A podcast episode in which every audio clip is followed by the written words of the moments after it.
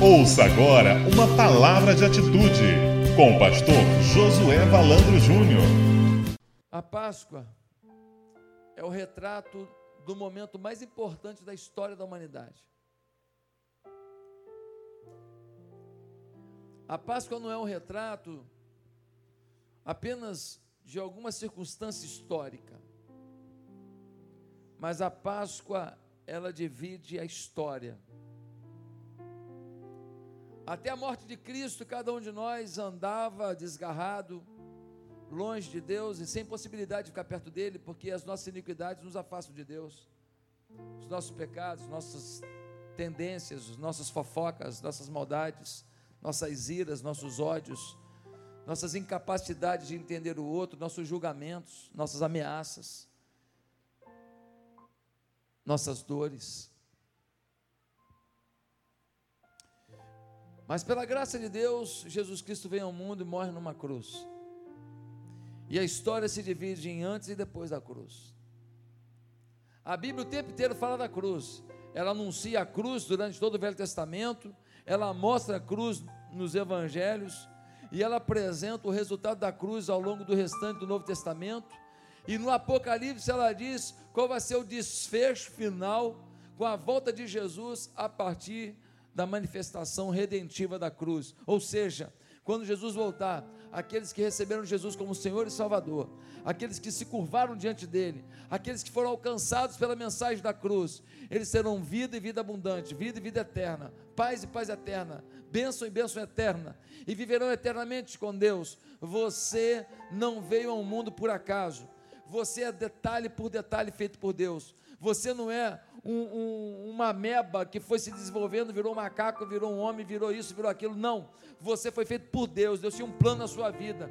O homem tem necessidade de Deus, o homem tem carência de Deus. O homem, você vai lá no canto mais canto do mundo, mais distante do mundo. Você chega lá naquele cantão, você encontra um povo que nunca tocou a mão de um homem branco, nunca viu um homem branco, nunca viu a civilização. E você pergunta o que vocês estão fazendo. Eles falam assim: estamos cultuando o nosso Deus. Dia eu fui numa civilização bem antiga. Eu fui num país chamado Suazilândia. É um país tribal até hoje. E nesse país tribal tem uma comunidade que mantém as tradições dos seus antepassados, tradições de centenas e centenas de anos. E eles vivem num cantinho da Suazilândia. E eu fui até lá para ver as questões culturais. E quando eu fui naquele lugar, cheguei lá e eles me mostraram aquela montanha. E eles disseram: naquela montanha a gente adorava o nosso Deus, o nosso Deus vive naquela montanha. E a gente jogava crianças ali de cima em oferta ao nosso Deus, o Deus da montanha. E eu pergunto: quem foi que falou para eles que tinha que existir um Deus? Por que, que eles adoravam o Deus da montanha? Porque todo homem dentro de si tem um clamor por Deus. O mais ateu que esteja aqui dentro hoje, se você fosse tão ateu assim, você não estava nem aqui hoje. No fundo, no fundo do seu coração busca uma resposta. Saiba disso e admita isso.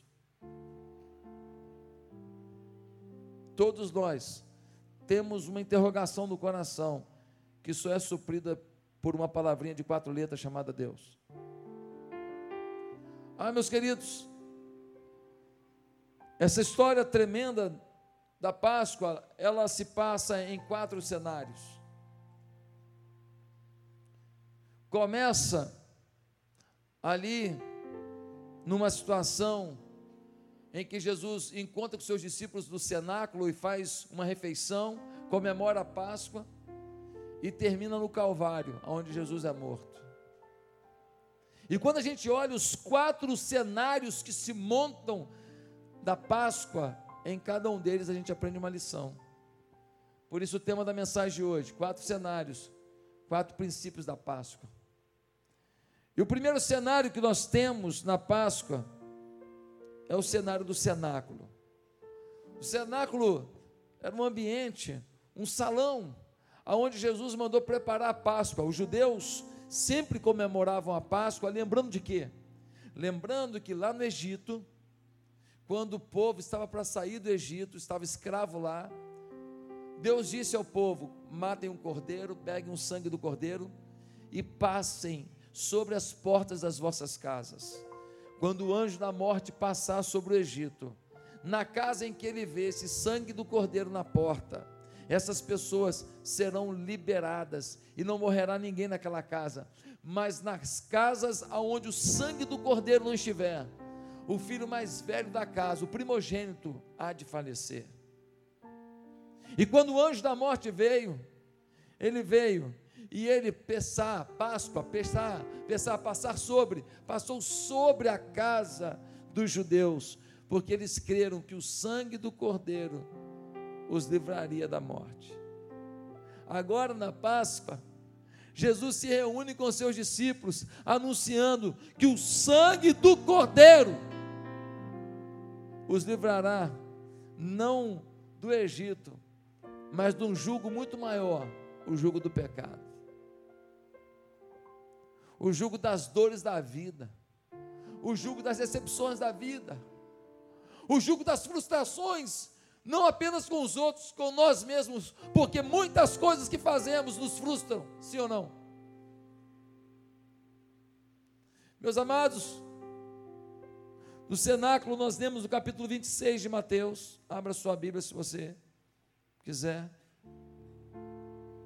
E a partir do verso 26, Mateus 26, 26, nós lemos assim: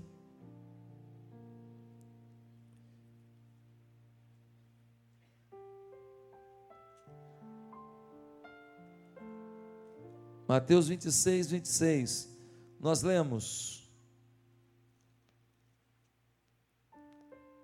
Enquanto comiam, Jesus tomou o pão, deu graças, partiu e o deu aos seus discípulos, dizendo: Tomem e comam, isto é o meu corpo. Em seguida tomou o cálice, deu graças e ofereceu aos discípulos, dizendo: Bebam, bebam dele todos vocês. Isto é o meu sangue da aliança que é derramado em favor de muitos para perdão dos pecados. Eu lhes digo que de agora em diante não beberei deste fruto da videira até aquele dia em que beberei do vinho novo com vocês, no reino de meu Pai. Depois de terem cantado um hino, saíram para o Monte das Oliveiras. Na véspera da morte dele, Jesus decide se encontrar com os discípulos. Para quê? Para comemorar a Páscoa, para comer junto, para partir o pão, para tomar o vinho junto, para celebrar. Qual é a grande lição que nós temos aqui? A lição do cenáculo, o primeiro cenário, é que o povo de Deus deve fazer de tudo para estar unido diante dos grandes desafios que a vida apresenta. Tudo tenta nos tirar da comunhão dos irmãos a gente vê defeito em um, a gente vê defeito no outro, a gente vê defeito na igreja. A gente vê defeito no, no musical. E a gente fica pensando: ah, então eu não vou, não vou ficar aqui. Eu vou me afastar, eu vou dar um tempo. Eu não vou mais nas células, eu não vou vir mais no culto. Mas a Bíblia diz que o povo de Deus deve permanecer unido diante das lutas que a vida apresenta. Jesus, nos últimos momentos dele na terra, antes de morrer, ele está querendo estar com os irmãos, está com os discípulos, ele lava os pés dele num ato de humildade, depois ele divide o pão, ele entrega o cálice, e ele fala: gente, vamos celebrar. A Páscoa não deve ser motivo de angústia. A Páscoa deve ser motivo de alegria, de convivência, de união. Ele institui a ceia para lembrar do seu corpo que, é, que seria moído na cruz e para lembrar do seu sangue que seria vertido, derramado na cruz.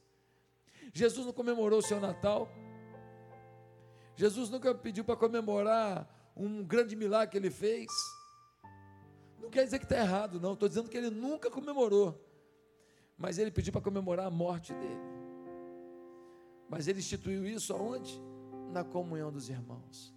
O cenáculo nos lembra que nós precisamos estar juntos. Não podemos nos afastar. diante dos desafios. Eu preciso de você, você precisa de mim. Um precisa da oração do outro, um precisa da ajuda do outro, do jejum do outro, do clamor do outro. Não somos perfeitos, mas somos família. Não somos independentes, somos interdependentes. Não nos bastamos, precisamos dos outros. Sabemos que o nosso dinheiro não é suficiente, que os nossos contatos não são suficientes, que a nossa empresa não é suficiente, que os nossos diplomas não são suficientes. Sabemos que todos nós estamos todos os dias à mercê de um grande risco, de uma grande luta. E quando essa luta chegar, bom será se tivermos amigos mais chegados que irmãos, para orar com a gente, para abraçar a gente, para interceder com a gente. Primeiro princípio da Páscoa é do cenário do cenáculo. Jesus manda a gente ficar unido, parar de ver defeito, ajudar a consertar defeito, olhar para o outro como extensão de mim mesmo, declarar amor, mesmo que alguém chegue aqui ainda cheio de rancor. O segundo cenário da Páscoa é o cenário do Getsemane. Quando Jesus sai do cenáculo, ele pega alguns discípulos e fala: Gente, eu estou mal, eu não estou bem. Vem comigo, vem orar comigo. Vamos para um jardim. Esse jardim é o jardim do Getsemane. Até hoje, esse jardim está lá. Algumas árvores do jardim de Getsemane, elas são milenares. Alguns acreditam que chegam a dois mil anos, porque a oliveira, ela não morre. Quando ela está chegando ao fim da vida, nasce um novo broto, e o novo broto vai crescendo, e ela vai se renovando, e quando está envelhecendo, já está nascendo um novo broto, e ela vai de broto em broto se perpetuando, e tem lá oliveiras milenares no jardim de Getsemane, ali entre aquelas árvores, Jesus se ajoelhou para orar e disse aos discípulos: Orem comigo, clame por mim. Olha o que diz o versículo 37, Mateus 26. Então Jesus foi com seus discípulos para um lugar chamado Getsemane e lhes disse: Sente-se aqui enquanto eu vou ali orar. Levando consigo Pedro e os dois filhos de Zebedeu, começou a entristecer-se e angustiar-se. Disse-lhes: A minha alma está profundamente triste, numa tristeza mortal. Fiquem aqui, vigiem comigo. O que o Jacksemane nos lembra? O Jacksemane nos lembra que por mais que Deus nos ame, nem sempre Ele diz sim ao que queremos, porque os seus planos são maiores que os nossos. Lá no Getsemane, Jesus disse ao Pai: Pai, se possível for, me livra desse cálice, me tira dessa, Jesus sabia que o sofrimento seria terrível. Que cálice era esse? Será que era o açoite que ele ia sofrer? Será que era o desprezo que ele ia sofrer? Será que eram as palavras de acusação que ele ia ouvir? Não! A maior dor que Jesus sabia que enfrentaria não era a dor física que seria tremenda, era saber que o pecado de toda a humanidade o meu pecado, o seu pecado, cairia sobre ele. Pecado dói. Pecado dói. Pecado dói no outro que você mais ama. Pecado dói na sua vida. Pecado machuca. Às vezes, na hora, o pecado é gostoso e a gente não se importa, mas ao longo do tempo, o pecado se prova uma grande ferida na nossa vida uma grande dor da nossa história. Só que eu e você somos pecadores.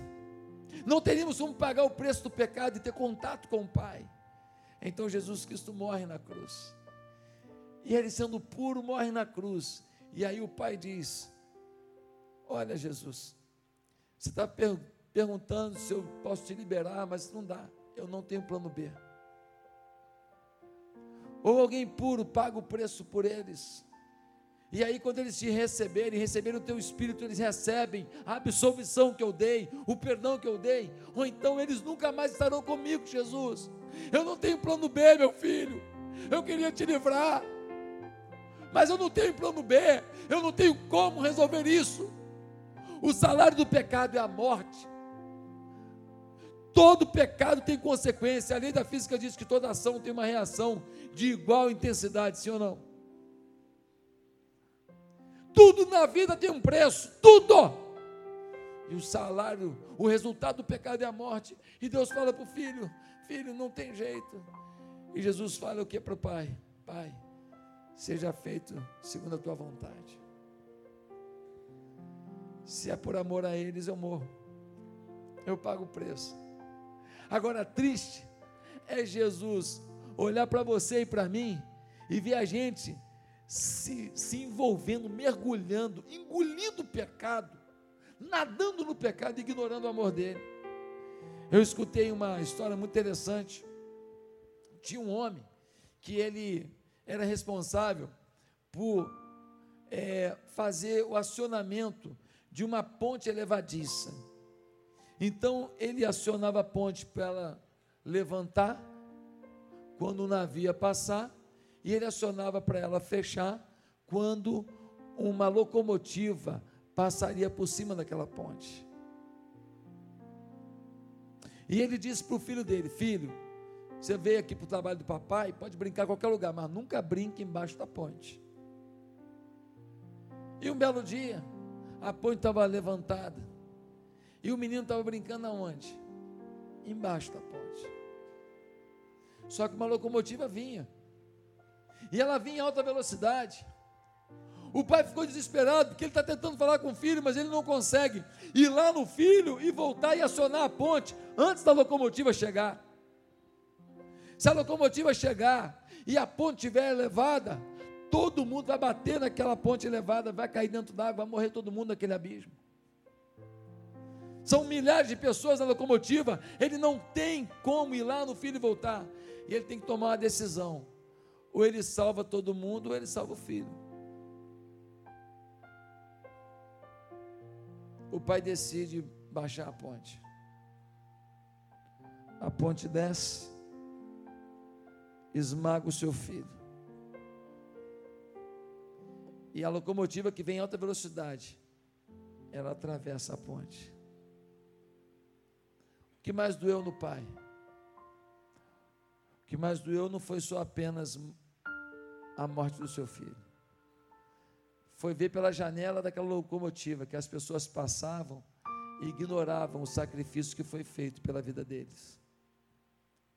Foi ver as pessoas passando ali, jogando cartas valendo dinheiro e tomando suas cervejadas e falando seus palavrões e contando suas piadas imorais e planejando suas falcatruas e, e falando das suas vaidades e tentando humilhar uns aos outros por ter mais do que o outro, e mexendo com a mulher um do outro, e no meio daquela balbúrdia toda, ninguém se tocava que o filho dele tinha morrido. Meus irmãos, é exatamente o quadro de hoje. A gente está na, na locomotiva da vida e a gente está ignorando que o filho dele morreu por nós. O Jack Semane nos lembra que por mais que Deus nos ame, nem sempre Ele vai nos dizer sim. Porque os planos dele são maiores que os nossos.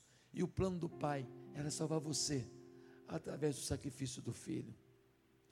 Mas não fique preocupado, porque ele ressuscitou. O terceiro cenário é o pretório de Pilatos. Quando Jesus sai do Gexêmane, ele é preso é levado para um lugar onde vai ser julgado. E Pilatos agora vai determinar o destino dele. Pilatos manda para um, manda para outro, no final o destino volta para ele. Ninguém quer decidir para onde vai Jesus. E aí Pilatos, ele vê a acusação contra Jesus. O acusam de rebeldia política, porque dizem que ele é o rei dos judeus, e se ele é o rei dos judeus, então ele está querendo se rebelar contra a liderança romana, porque Roma domina a Palestina. O acusam de blasfemo. Quando ele diz que é o rei dos judeus, quando ele diz que é o filho de Deus, estão dizendo: olha, ele está falando contra Deus. Como é que alguém pode dizer que é o filho de Deus? Ele é acusado de várias coisas, mas ninguém analisa o que ele fazia e vivia. Ninguém analisa que os cegos viam, que os aleijados andavam, que os surdos ouviam, que os mudos falavam, que os cativos eram libertos, que as crianças eram cuidadas, que os idosos se sentiam importantes, que as mulheres eram valorizadas, que as famílias eram restauradas. Ninguém consegue enxergar que ele era o rei, sim, mas não era o rei governamental, institucional, militar. Ele é o rei da paz, ele é o Senhor dos senhores, ele é o rei da glória, ele é Jesus, o doce nome de Jesus. Meus amados irmãos, agora ele é acusado no pretório, no capítulo 27, no versículo 11, nós vemos assim: Jesus foi posto diante do governador e este lhe perguntou: Você é o rei dos judeus? Respondeu-lhe Jesus: Tu o dizes. Jesus não ficou argumentando muito, não. Jesus não tentou se explicar. Ele de alguma maneira estava dizendo a Pilatos: Pilatos, por que você acha que está todo mundo falando que eu sou o rei dos judeus? É porque eu peguei em arma? É porque eu tentei tomar o domínio político? Ei, pergunte para você mesmo por que eles dizem que eu sou o rei dos judeus. Pergunte o que eu fiz pelo povo. Pergunte o que eu falei para o povo. Procure saber quem eu sou. E eu queria te devolver a pergunta hoje. Eu queria te devolver a pergunta hoje. Você já parou para analisar por que esse povo todo daqui? Você já parou para analisar por que aquela pessoa que você conhece está aqui na igreja? Ela deixou a bebida que ela não conseguia se livrar, nem com o tratamento que ela fez em um monte de lugar. Você parou para pensar que aquele cara que era viciado em droga, o mais louco lá do bairro, o maluco de Jacarepaguá, ele está aqui agora e ele é um cara dominado por Deus, um cara apaixonado por Deus, um homem de bem. Você já parou para pensar nisso? Já parou para pensar, porque aquele cara que está aqui na igreja, ele adulterava todo dia, todo dia, ele arrumava um monte de mulher, e agora ele é fiel à mulher dele, um cara apaixonado pela família, um cara que está tentando se consertar, ele ver no pecado, a mulher dele perdoou, o ama de verdade, e a vida mudou, por que será? Por que será que esse povo está aqui? 6.500 pessoas todo final de semana nesse lugar, buscando a face de Deus, por que será? Tu dizes, foi a resposta de Jesus. Tem hora que Jesus quer que você responda as perguntas, porque você já tem a resposta. Mas em quarto e último lugar, finalmente o Calvário. O último cenário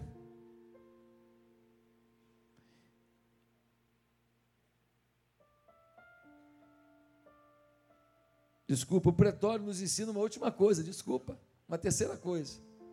A lição do pretório é que, diante dos sofrimentos e injustiças, não devemos desistir da caminhada da fé. Jesus acusado, perseguido, humilhado, maltratado, ficou quieto, ficou tranquilo, mas não arredou o pé, foi até a morte e morte de cruz. Meu irmão, segura a onda aí. Tá puxado? Segura a onda aí.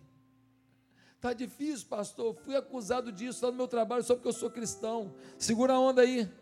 Jesus foi mais longe que você. Passou humilhação que você não passou. Pagou um preço que você não pagou. Segura a onda aí. Segura a sua onda. Ele segurou uma onda tremenda. Você quer segurar moleza? Não vai não.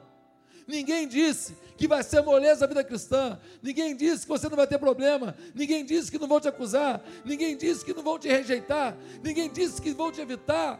Ninguém disse, mas Deus disse: Eu estou vendo o preço que você paga por mim. Eu estou vendo o quanto você me ama, o quanto você se envolve comigo. A terceira lição do pretório é que, apesar das injustiças, não desista da caminhada da fé. Mas em último lugar, o Calvário. Finalmente, Jesus é morto. É morto na cruz. E aí vem uma quarta lição daquela cruz. E a lição é que o amor de Deus por você é maior que você possa imaginar, mas que você nunca será desculpável se rejeitar esse amor. Jesus é levado à cruz depois de açoite, cusparada na cara, tapa na cara, uma cruz de espinhos cravada na sua cabeça, o sangue desce pelo seu couro cabeludo. Eles botam o madeiro no chão e eles prendem os seus dois pés com um cravo de 18 centímetros. Puf!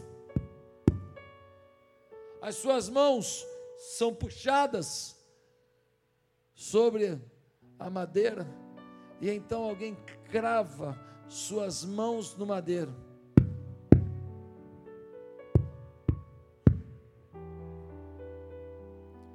Aqueles cravos de 18 centímetros de ferro, enferrujado, eles vão rasgando a pele, rasgando o tecido, rasgando nervos, rasgando veias, vai moendo ossos. É uma dor incalculável. Chegou a hora de levantar a cruz. Eles levantam a cruz.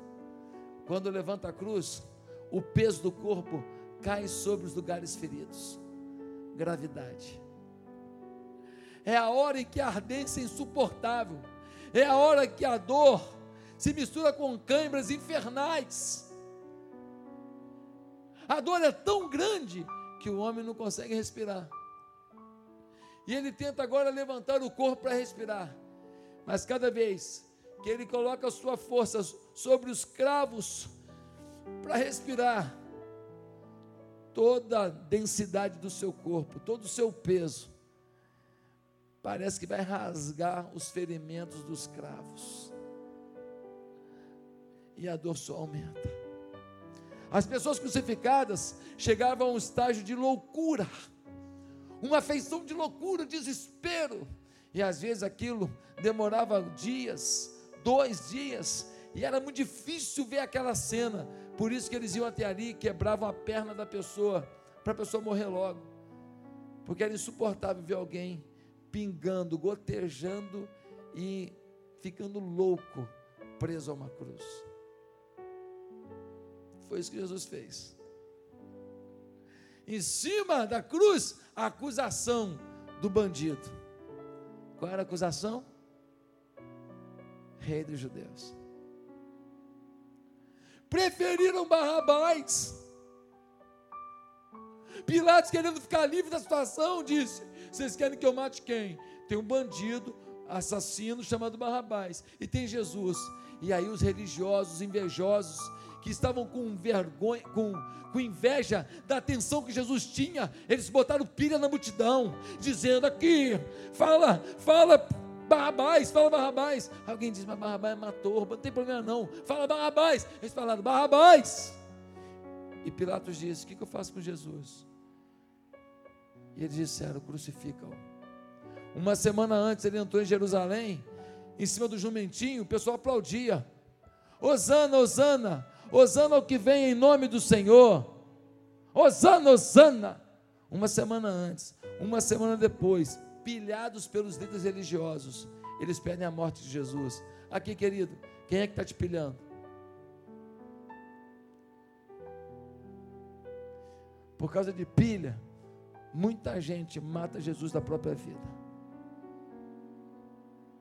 Por causa de pilha, muita gente abre mão da bênção que é andar com Jesus. A alegria que é andar com Jesus por causa de pilha, de pilha. O nosso egocentrismo vai aumentando e vai roubando de nós a essência da fé por causa da pilha. Meus amados irmãos,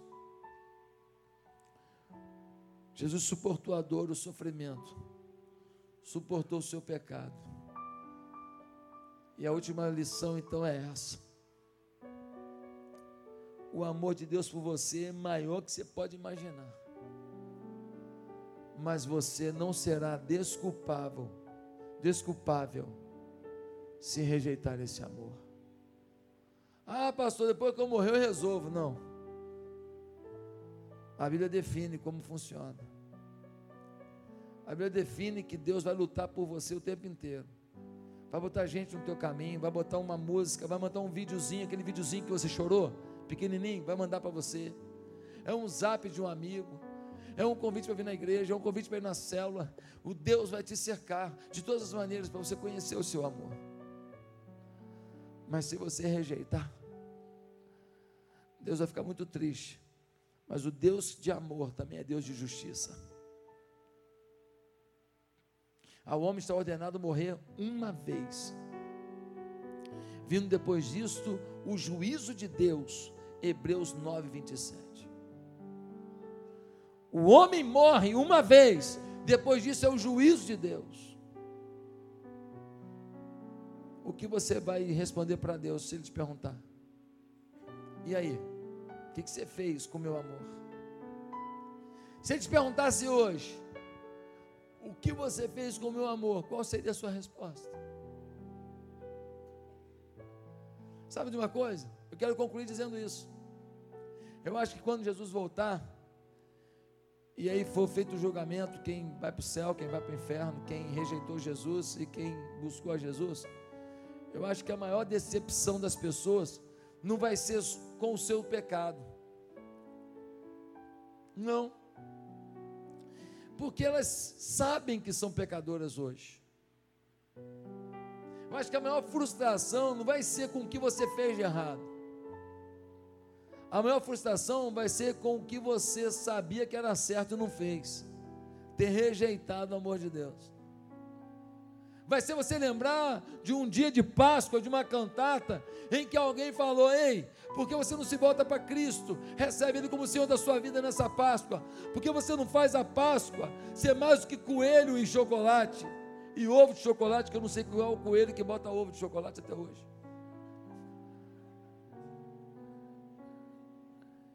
E você dizer assim: Eu não quis. Eu não quis. Ah, não gostei daquele pastor, não gostei daquele musical, não gostei do lugar, não gostei, eu não quis. Acho que essa é a maior dor que alguém pode ter na vida. É saber que Deus te procurou e você rejeitou. Você já teve decepção com alguma coisa que você rejeitou? Você já arrependeu de uma coisa que você poderia ter feito e não fez? Você já se arrependeu de uma oportunidade boa, de fazer alguma coisa boa por alguém e você não usou isso?